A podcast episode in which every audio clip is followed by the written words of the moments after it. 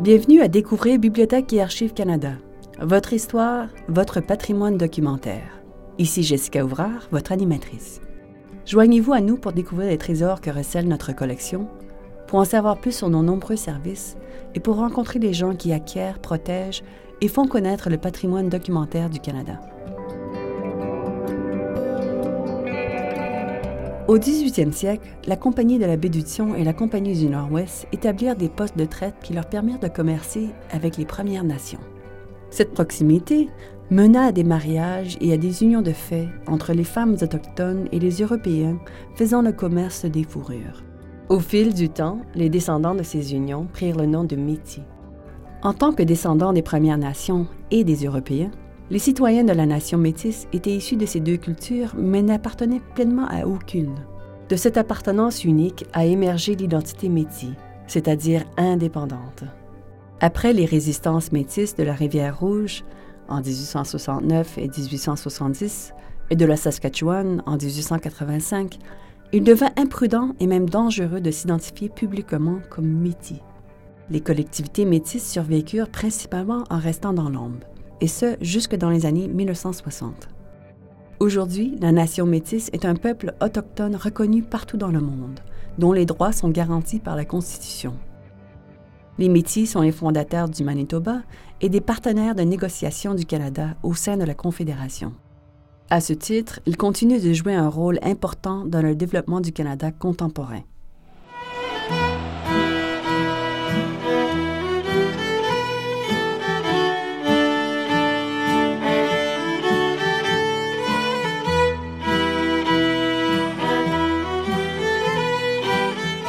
Dans cette émission, vous entendrez une discussion entre William Benoît, historien et métier de Bibliothèque et Archives Canada, et Jeannette Lafrance du Centre du patrimoine de la Société historique de Saint-Boniface. Ils parleront de la façon dont leurs institutions respectives aident les personnes à découvrir leurs ancêtres et leur identité. Écoutons-les d'abord nous raconter comment ils ont découvert qu'ils étaient métiers. So, Janet, one of the things about that alors, Janet, l'une des caractéristiques de cette période où les gens ne s'identifiaient pas comme métis dans ma famille, on appelait cette époque la période sombre, c'est-à-dire la période durant laquelle on ne dévoilait pas nos origines à l'extérieur de notre communauté. On s'identifiait soit comme un Canadien français, si notre nom de famille était français, soit comme un Indien, je connais même des Manitobains qui se disaient d'origine espagnole ou italienne. Toi, quand as-tu découvert la vérité? C'est vrai, oui. Eh bien, moi, je l'ai découvert assez tôt.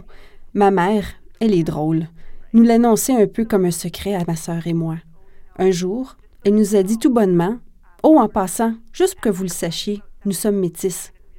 J'avais environ sept ans à l'époque, alors je ne savais pas vraiment ce qu'elle voulait dire.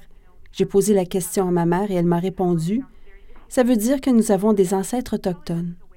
Elle nous l'a expliqué très simplement à l'époque. Elle n'était probablement pas au courant de toutes les définitions que nous avons aujourd'hui. Donc elle a dit Ça veut dire que nous avons des ancêtres autochtones, mais n'en parlez pas. J'ai demandé pourquoi et elle a répondu Eh bien, certaines personnes croient que ce n'est pas une bonne chose. Voilà le secret qu'elle m'a confié à sept ans, c'est à peu près tout. J'étais en première ou en deuxième année et je me sentais un peu spéciale. J'avais un secret de famille qui me distinguait des autres. C'est seulement beaucoup plus vieille que j'ai vraiment compris ce que ça voulait dire et pourquoi c'était négatif pour certaines personnes. C'est intéressant. De mon côté, je crois que nous avons toujours été au courant de nos origines métisses. Il n'y a pas vraiment eu de moment où on nous a tous réunis pour nous le révéler. C'était plutôt des anecdotes familiales qui venaient renforcer quelque chose que nous ressentions déjà. Oui.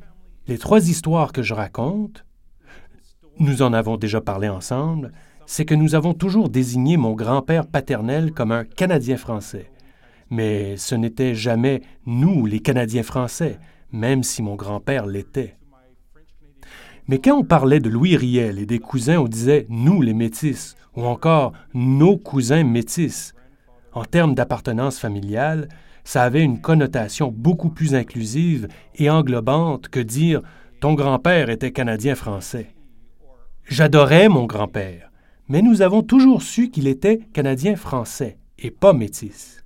Les autres anecdotes dont je me souviens quand j'étais enfant, et pour ceux qui connaissent l'histoire du Manitoba et de la résistance de la rivière Rouge en 1870, c'est que parmi les victimes des combats entre la milice canadienne et les Métis se trouvait Elzéar Goulet, l'un de mes grands-oncles.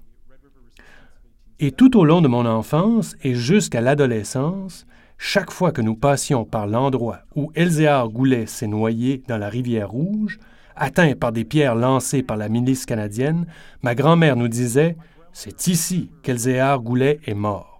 Encore là, cette anecdote venait renforcer le fait que nous avions une histoire. Puis, plus vieux, et en particulier quand j'ai commencé à travailler auprès des collectivités autochtones, l'une des choses les plus étranges qui me soit arrivée, c'est que dès qu'on savait que j'étais un descendant des Lagimodières, et donc un cousin de Riel, on me demandait où était enterré le corps de Thomas Scott. Oh, ça c'est drôle. Thomas Scott était arpenteur pour le gouvernement du Canada pendant la résistance de la Rivière-Rouge. Il était un membre actif du Parti canadien et il s'est opposé fermement au gouvernement provisoire de Louis Riel. Il s'est donc fait arrêter plusieurs fois. Son insubordination et son refus de reconnaître la légitimité du gouvernement provisoire ont fini par lui coûter la vie. Il a été exécuté en 1870. Pour ceux qui n'avaient jamais entendu cette histoire, et on a tous vu l'infâme illustration de l'exécution de Thomas Scott en 1870, voici les faits. Mes deux grands-pères ont été chargés de se débarrasser du corps, mais ils devaient garder le lieu de sépulture secret. Donc, à Winnipeg, selon que vous êtes un historien autochtone ou non autochtone, il y a un débat sur l'endroit de la sépulture. Est-ce que le corps a été enterré par-dessus un autre corps dans un cimetière? Est-ce qu'on l'a jeté dans la rivière rouge, lesté de roches? Bref, ce genre d'histoire. J'ai toujours été fasciné par le fait que de purs inconnus nous abordent en disant Alors, savez-vous où se trouve le corps de Thomas Scott? C'est là que j'ai pris conscience de ma différence. Hmm. Tu as dit quelque chose d'intéressant tout à l'heure à propos du fait que c'était un secret. Oui. Quand as-tu commencé à partager ton secret? Ah oui. J'ai commencé à dévoiler mon secret quand j'étais adolescente, durant cette période où, tu sais, on n'écoute plus nos parents. J'étais une adolescente et je savais tout. J'ai commencé à me rebeller et à vouloir me distinguer. Je crois que la raison pour laquelle j'ai mis beaucoup de temps entre l'âge de 7 ans et l'adolescence pour révéler ces choses, c'est que mon père est canadien-français et que nous nous identifions beaucoup aux communautés franco-canadiennes et franco-manitobaines. Et aussi parce que ma mère a subi une sorte de, disons, de racisme, appelons-le comme ça, de la part de mes grands-parents paternels quand mon père a demandé ma mère en mariage. Et ce n'est pas qu'ils savaient qu'elle était métisse, ils l'ont simplement présumé parce qu'elle était originaire de Saint-Norbert. Donc, probablement un peu en réaction à l'expérience vécue par ma mère et aussi parce qu'elle m'avait demandé de garder le secret, je n'en ai pas parlé jusqu'à ce que j'atteigne l'adolescence. Et lorsque j'ai commencé à le dire, j'ai eu toutes sortes de réactions. Certains ont répondu Oh, moi aussi C'était merveilleux, parce qu'un sentiment de camaraderie s'installait tout de suite.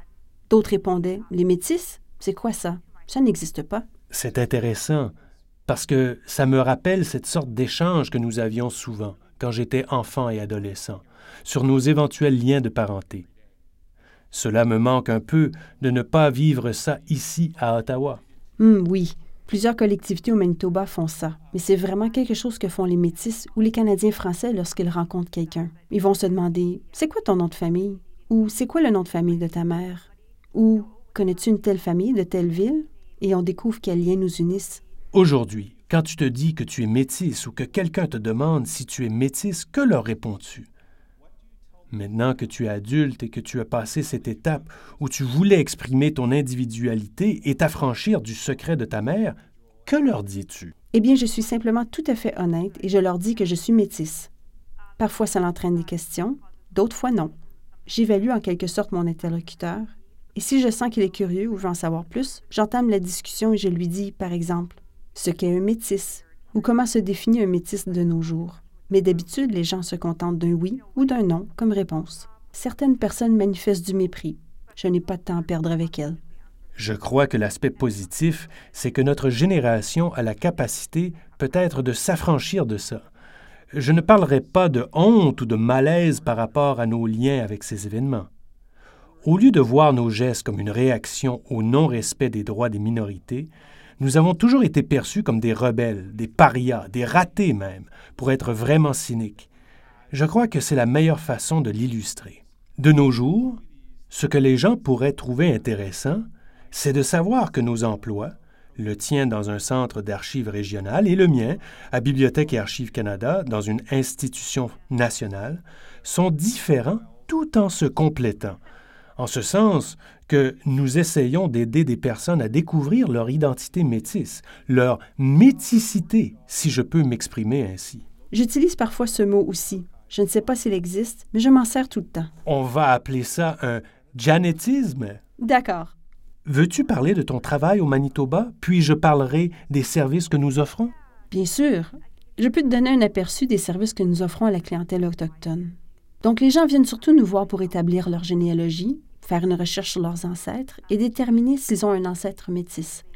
À partir de documents originaux qu'ils présentent à la Fédération provinciale des métis dans leur localité, comme un document généalogique ou un autre document original, celle-ci leur délivrera une carte de métis. La majorité de nos clients viennent parce qu'ils veulent obtenir une carte de métis.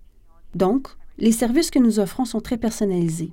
Nous rencontrons des clients, nous les aidons à préparer les documents, nous leur demandons des copies de leur carte d'identité avec photo et de leur certificat de naissance ou de baptême, puis nous leur posons des questions. Parfois, les résultats sont décevants. Même si certaines personnes sont très proches de leur famille et savent spontanément les réponses, d'autres ne peuvent même pas nommer leur grand-mère parce qu'ils l'ont toujours appelée grand-maman alors nous leur demandons par exemple le nom de leur mère, sa date de naissance, l'endroit où elle est née, et ainsi de suite jusqu'aux grands-parents au moins. À partir de là, nous commençons nos recherches pour essayer de vérifier ces informations dans des documents originaux ou d'autres documents. Si un client me dit que sa grand-mère est décédée en 1980 et qu'il pense qu'elle est née en 1901, alors nous recherchons une notice nécrologique pour vérifier ce fait. Nous éplucherons les formulaires de recensement pour confirmer sa date de naissance. Nous chercherons dans les documents de l'état civil, nous fouillerons les registres de baptême, et lorsque nous trouvons l'information, nous pouvons remonter à ses parents, puis à ses grands-parents et à ses arrière-grands-parents, et ainsi de suite jusqu'au sommet de l'arbre généalogique. On peut alors chercher s'il y a un ancêtre métis. Habituellement, on peut trouver l'ascendance métisse grâce à un certificat, un dossier de recensement ou parfois une note dans le registre d'un commerçant de fourrure ou un dossier paroissial sur les baptêmes, les mariages ou les funérailles, dans lequel le prêtre mentionne l'origine métisse d'une personne.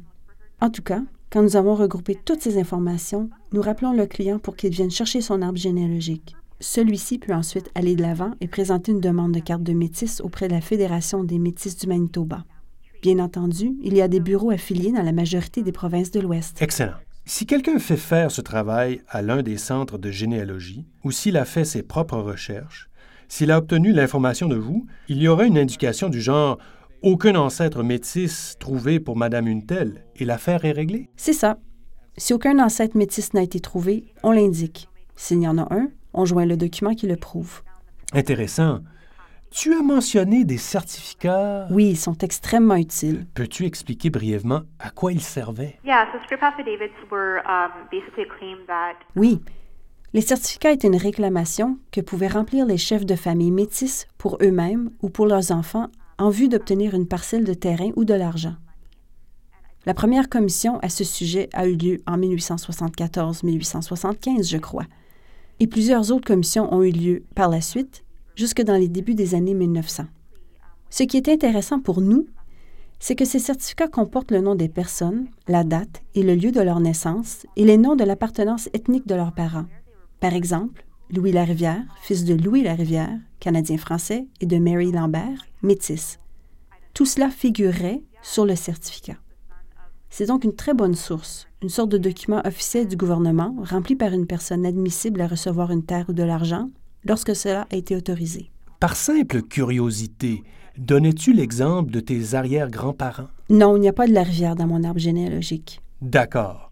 Euh, ce n'était qu'un exemple, j'étais curieux. Oui, je vois souvent des Larivière. Il y a beaucoup de descendants de cette famille à Saint-Malo. Ils semblent tous avoir ses ancêtres en commun. C'est le premier nom de famille qui m'est venu à l'esprit. Mes ancêtres sont les Charrettes et les Gosselins de Saint-Norbert. Excellent. Oh, excuse-moi, tu sais que je suis toujours curieux. Mais non, je comprends tout à fait, je suis aussi curieuse que toi. Ça peut sembler impoli de passer son temps à essayer de trouver des liens et des connaissances. Mais quand on fait partie du groupe, je crois que c'est quelque chose qu'on comprend. Exactement. Je t'ai demandé tout à l'heure quels étaient les services offerts par votre institution et les autres institutions régionales du Canada. À l'échelle nationale, Bibliothèque et Archives Canada est reconnue pour fournir certains des documents importants, comme des certificats que tu as mentionnés tout à l'heure, qui sont cruciaux pour identifier les métis du Nord-Ouest. Tout à fait. Je consulte tous les jours votre base de données sur les certificats des métis. Voilà. Elle est accessible en ligne et certaines bibliothèques canadiennes plus anciennes l'ont aussi sur microfilm. C'est exact. Nous avons aussi sur microfilm les publications en série des certificats métis. Mais nous n'avons pas les bobines T. Alors quand votre base de données y renvoie, je n'y ai pas accès. Si c'est une bobine C, elle a peut-être déjà été numérisée ou nous l'avons ici. C'est comme ça que nous y avons accès. Je consulte aussi la base de données du Ralliement national des Métis parce qu'elle contient plusieurs certificats qui ne sont pas numérisés à Bibliothèque et Archives Canada. C'est vrai. Nous possédons aussi un document que je n'ai pas mentionné.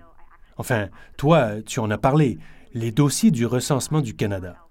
C'est bien sûr le gouvernement du Canada qui conserve les données des recensements, et elles sont essentielles à l'étude des métis.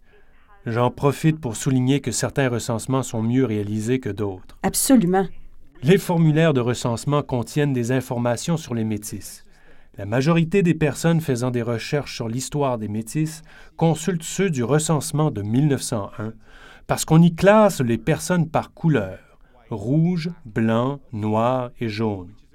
Ainsi, pour un même nom de famille, on peut facilement distinguer la famille métisse de la famille canadienne-française si elle a coché R pour rouge au lieu de B pour blanc. Aussi, on y recense les groupes tribaux, ou l'ethnicité en tenant compte de la mixité. Donc, une personne pourrait être désignée comme étant de race française, anglaise, écossaise ou bonji. Est-ce que j'en oublie?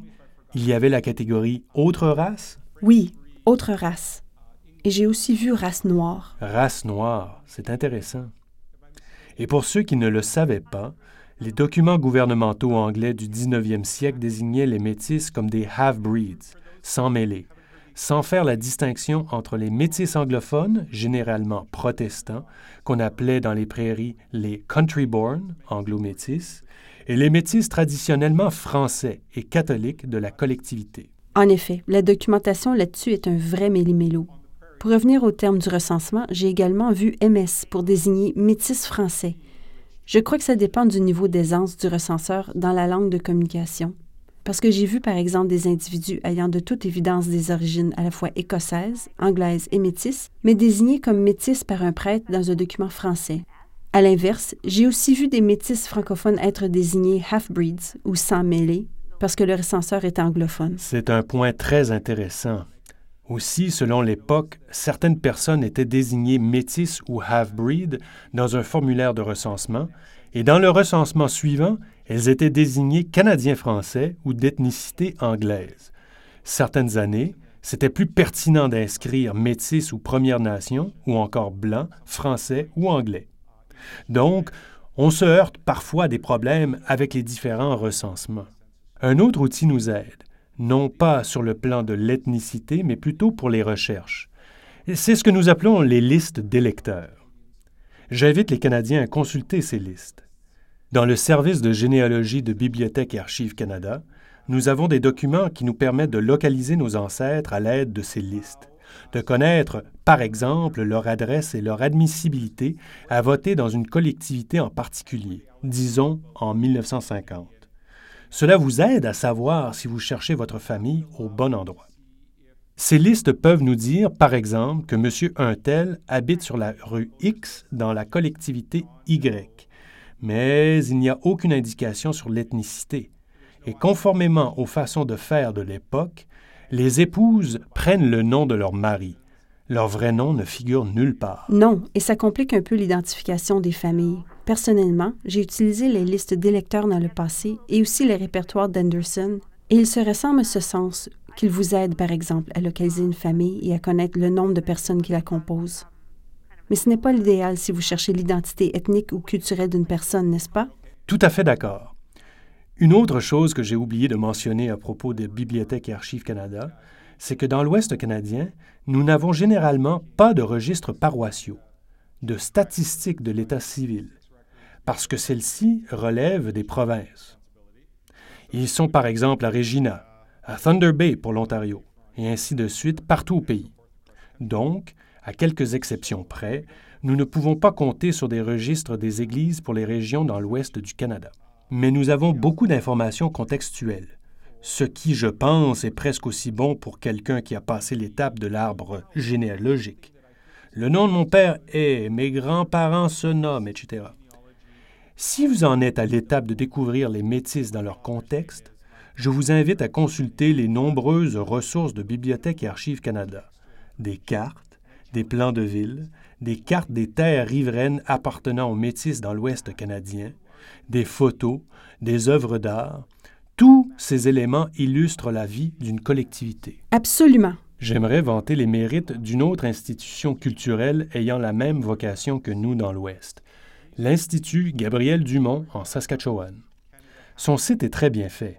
On y mentionne notamment qu'il possède une liste de toutes les femmes qui ont vécu en Saskatchewan à l'époque de la résistance de 1885. Donc, la liste recense les femmes abatoches. Elle n'est pas nécessairement utile du point de vue de l'arbre généalogique. Ma grand-mère est née à cette date, mes grands-oncles se trouvaient là, etc. Oui, on délaisse la généalogie pour entrer dans les histoires familiales. C'est ça. Les gens peuvent découvrir, que ce soit en classe ou à la maison, dans quelle collectivité leurs ancêtres se trouvaient, par exemple, ou encore comment vivaient les femmes et les enfants dans cette collectivité durant cette période historique jugée plutôt inintéressante par plusieurs? J'ai pris l'exemple de l'Institut Gabriel Dumont pour illustrer comment nous pouvons compléter le travail des organismes régionaux. Hum, oui. C'est vrai que l'Institut Gabriel Dumont a un excellent site Web. Je l'ai visité plusieurs fois. Selon moi, c'est une ressource très utile parce que nous n'avons pas les ressources ni le personnel nécessaire pour offrir aux gens des histoires sur leur famille. On fait de la généalogie, n'est-ce pas? Comme nous le disions, il y a une différence entre les deux. Je crois que la partie des histoires familiales, c'est-à-dire d'enrichir l'arbre généalogique avec des anecdotes, des détails comme le genre de maison dans laquelle vivaient nos ancêtres, le nombre de têtes de bétail qu'ils possédaient, ce genre de choses, c'est quelque chose que les gens font par amour. Et j'encourage mes clients à approfondir leurs recherches de leur côté une fois qu'ils ont eu l'information de base sur leurs ancêtres. À l'aide de ressources comme l'Institut Gabriel Dumont et Bibliothèque Archives Canada, et même les archives de la Compagnie de la baie du Son. Te souviens-tu d'une requête généalogique qui t'a particulièrement touché et dont tu aimerais nous parler?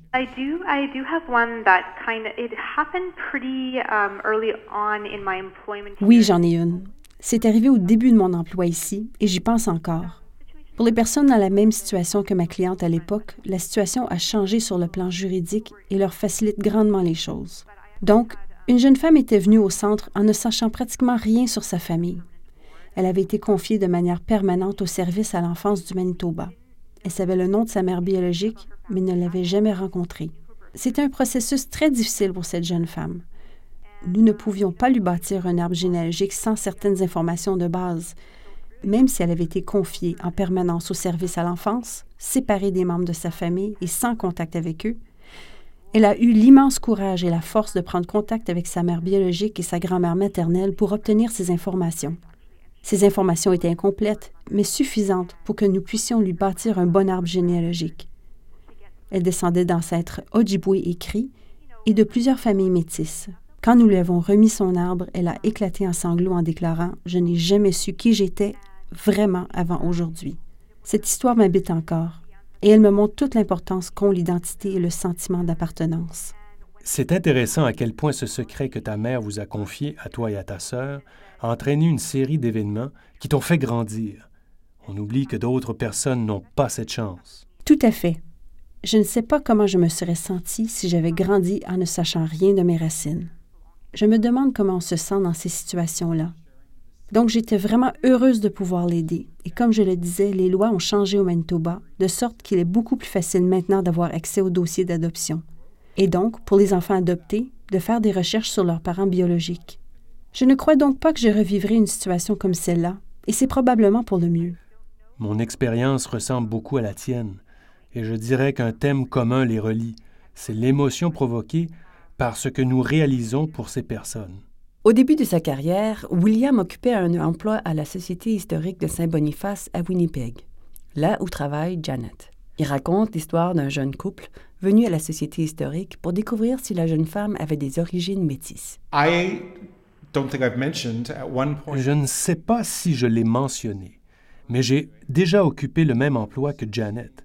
Un jour, un jeune homme entre avec sa compagne. Et quand celle-ci repart pour aller à la banque ou pour aller chercher à manger ou quelque chose comme ça, il reste là à attendre. Alors je lui demande ce qu'il cherche. Ça peut paraître étrange, car j'avais l'impression qu'ils étaient là pour la jeune femme. Donc, je dois décrire ce jeune homme. Il avait tout à fait l'allure d'un Néerlandais, sauf qu'il avait des cheveux extrêmement raides. Je ne veux pas me lancer dans les stéréotypes sur l'ethnicité, mais c'est un trait courant chez les Canadiens d'origine autochtone. Il m'a demandé si je faisais la généalogie des Néerlandais, ce à quoi j'ai répondu par la négative. L'organisation où travaille Janet se spécialise dans les familles canadiennes françaises et métisses du Manitoba et de la Saskatchewan. Je lui ai alors demandé si je pouvais quand même l'aider, et il m'a répondu J'ai une arrière-grand-mère dont je ne suis pas autorisé à parler. Oh! Oui, ça a été ma réaction aussi. Je lui ai alors demandé ce qu'il savait à son sujet, et il m'a répondu ceci. Quand j'étais enfant, je me souviens d'avoir vu une découpure des années 1930 ou 1950, je ne me souviens plus. On y disait qu'une pionnière était décédée et qu'elle était la dernière enfant née à la rivière Rouge avant la prise de contrôle du territoire par le Canada en 1870. C'est intéressant. Les quelques parcelles d'informations qu'on possède, on les garde précieusement. Alors il se souvenait de son prénom. Je lui ai demandé d'où elle venait. Pour ceux qui ne le savent pas, l'un des forts qui existent encore au Manitoba se nomme Lower Fort Garry, juste au nord du centre-ville. Et au fil de nos recherches, nous avons découvert qu'effectivement cette personne était la dernière née dans la paroisse de St. Andrews, où se trouve le fort, quelques jours avant sa prise de contrôle par le Canada en 1870. J'ai alors pu lui produire une moitié d'arbre généalogique, si l'on peut dire, puisque nous ne faisions pas de recherche sur ses origines néerlandaises. Mais cette moitié nous avait permis de mettre au jour une solide famille anglo-métisse. C'est excellent. Quand je lui ai remis son arbre, je me souviens que ce grand gaillard tremblait un peu et sanglotait en contemplant son document. Pour ma part, j'ai des sentiments mitigés, parce que j'ai pu comprendre qu'il a montré ce document à sa famille. Et le lendemain, j'ai reçu un appel de la grand-mère me disant que je n'avais pas le droit de donner cette information à son petit-fils. Mon Dieu. Je ne sais pas si tu as déjà vécu cette situation. Je constate qu'en tant que membre de ce groupe qui a cherché tellement longtemps à assurer sa sécurité, nous ne voulions pas parler de nos origines ni de notre ethnicité métisse avec le monde extérieur. Aujourd'hui, le petit-fils possède ce document et il peut demander une carte. À mon avis, les choses n'ont pas changé. C'est-à-dire que cet homme peut s'identifier comme métis et avoir sa carte, mais si la grand-mère veut continuer de se déclarer d'ascendance écossaise, elle peut le faire, n'est-ce pas, Janet? Le fait qu'il ait sa carte n'influence pas l'identité de la grand-mère, ni la façon dont elle s'identifie. Exact. C'est une démarche personnelle. Il faut faire une demande pour avoir une carte. On ne l'obtient pas automatiquement parce qu'un petit-fils en a demandé une. Donc, tant que cette femme voudra s'identifier comme canadienne d'origine écossaise et qu'elle le fera sur les formulaires de recensement et partout ailleurs, elle en a tout à fait le droit. C'est une question de perception de sa propre identité. Même si on a retracé des origines métisses dans sa famille et que d'autres membres décident de s'identifier, cette grand-mère n'est pas obligée de faire la même chose. Je me souviens du dilemme. Je suis quelqu'un de plutôt émotif. Les larmes me viennent aux yeux quand j'y repense. Pour ma part, je peux en retirer autant de la satisfaction que de la frustration, parce que je me dis, bon, cette personne n'a pas obtenu ce qu'elle cherchait aujourd'hui. Ou, au contraire, le point de vue de cette personne a complètement changé grâce à la généalogie. C'est difficile à expliquer. Ici, à Ottawa, j'ai passé plusieurs jours à me demander comment je pourrais l'exprimer. Et le mieux que j'ai pu trouver, c'est ceci. Une personne qui fait des recherches sur ses ancêtres autochtones se lance en fait dans une quête sur soi pour prendre en main sa destinée. Qui suis-je? Et quelle est ma place dans la société canadienne? Oui, Parfois, c'est pour des programmes du gouvernement. D'autres fois, c'est simplement parce que les grands-parents n'en parlaient jamais. Mon exemple du jeune Canadien d'origine néerlandaise, avec ses trois grands-parents néerlandais et sa grand-mère écossaise dont il ne parlait pas, c'était le morceau manquant du casse-tête. C'est intéressant de connaître tous ses grands-parents, et je suis le premier à vous inviter à faire des recherches généalogiques. En même temps, je garde à l'esprit que pour les origines autochtones, c'est aussi une question de contrôle de sa destinée. Cette personne peut alors marcher la tête plus haute ou encore comprendre pourquoi la famille éprouvait telle ou telle difficulté. Mais je suis désolé, je t'ai interrompu. No, that's I interrupted you actually. I'm sorry. I think there's non, c'est plutôt moi qui t'ai interrompu. Désolée. Je crois que tu veux faire valoir qu'en révélant l'existence d'ancêtres autochtones, la généalogie permet de valider certaines choses par rapport à soi-même. Et cette confirmation nous rend fiers et nous donne un sentiment de reconnaissance. Tellement d'Autochtones ont vécu ce combat simplement pour être reconnus et savoir qui ils sont. Pour en savoir plus sur la nation métisse, les Premières Nations et les Inuits, vous pouvez consulter notre portail sur le patrimoine autochtone. Vous le trouverez sous la rubrique Thème populaire de notre page d'accueil au bac-lac.gc.ca. Pour obtenir des services du Centre du patrimoine de la Société historique de Saint-Boniface, consultez son site web au shsb.mb.ca. Jusqu'au 22 avril 2016, Bibliothèque et Archives Canada présente l'exposition Un peuple dans l'ombre, à la découverte de la nation métisse dans la collection de Bibliothèque et Archives Canada. L'exposition trace le portrait de la nation métisse au moyen de photographies et d'œuvres d'art tirées de la collection de Bach. Pour en savoir plus, visitez notre site web au bac-lac.gc.ca. Pour voir les images associées à ce balado, dont plusieurs sont tirées de l'exposition, rendez-vous au bac-lac.gc.ca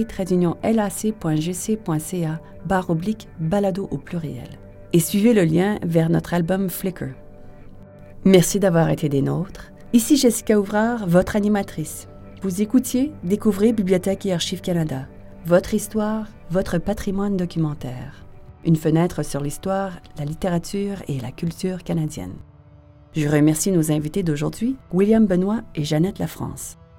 Pour plus d'informations sur nos balados ou si vous avez des questions, des commentaires ou des suggestions, visitez-nous à bac-lac.gc.ca balado au pluriel.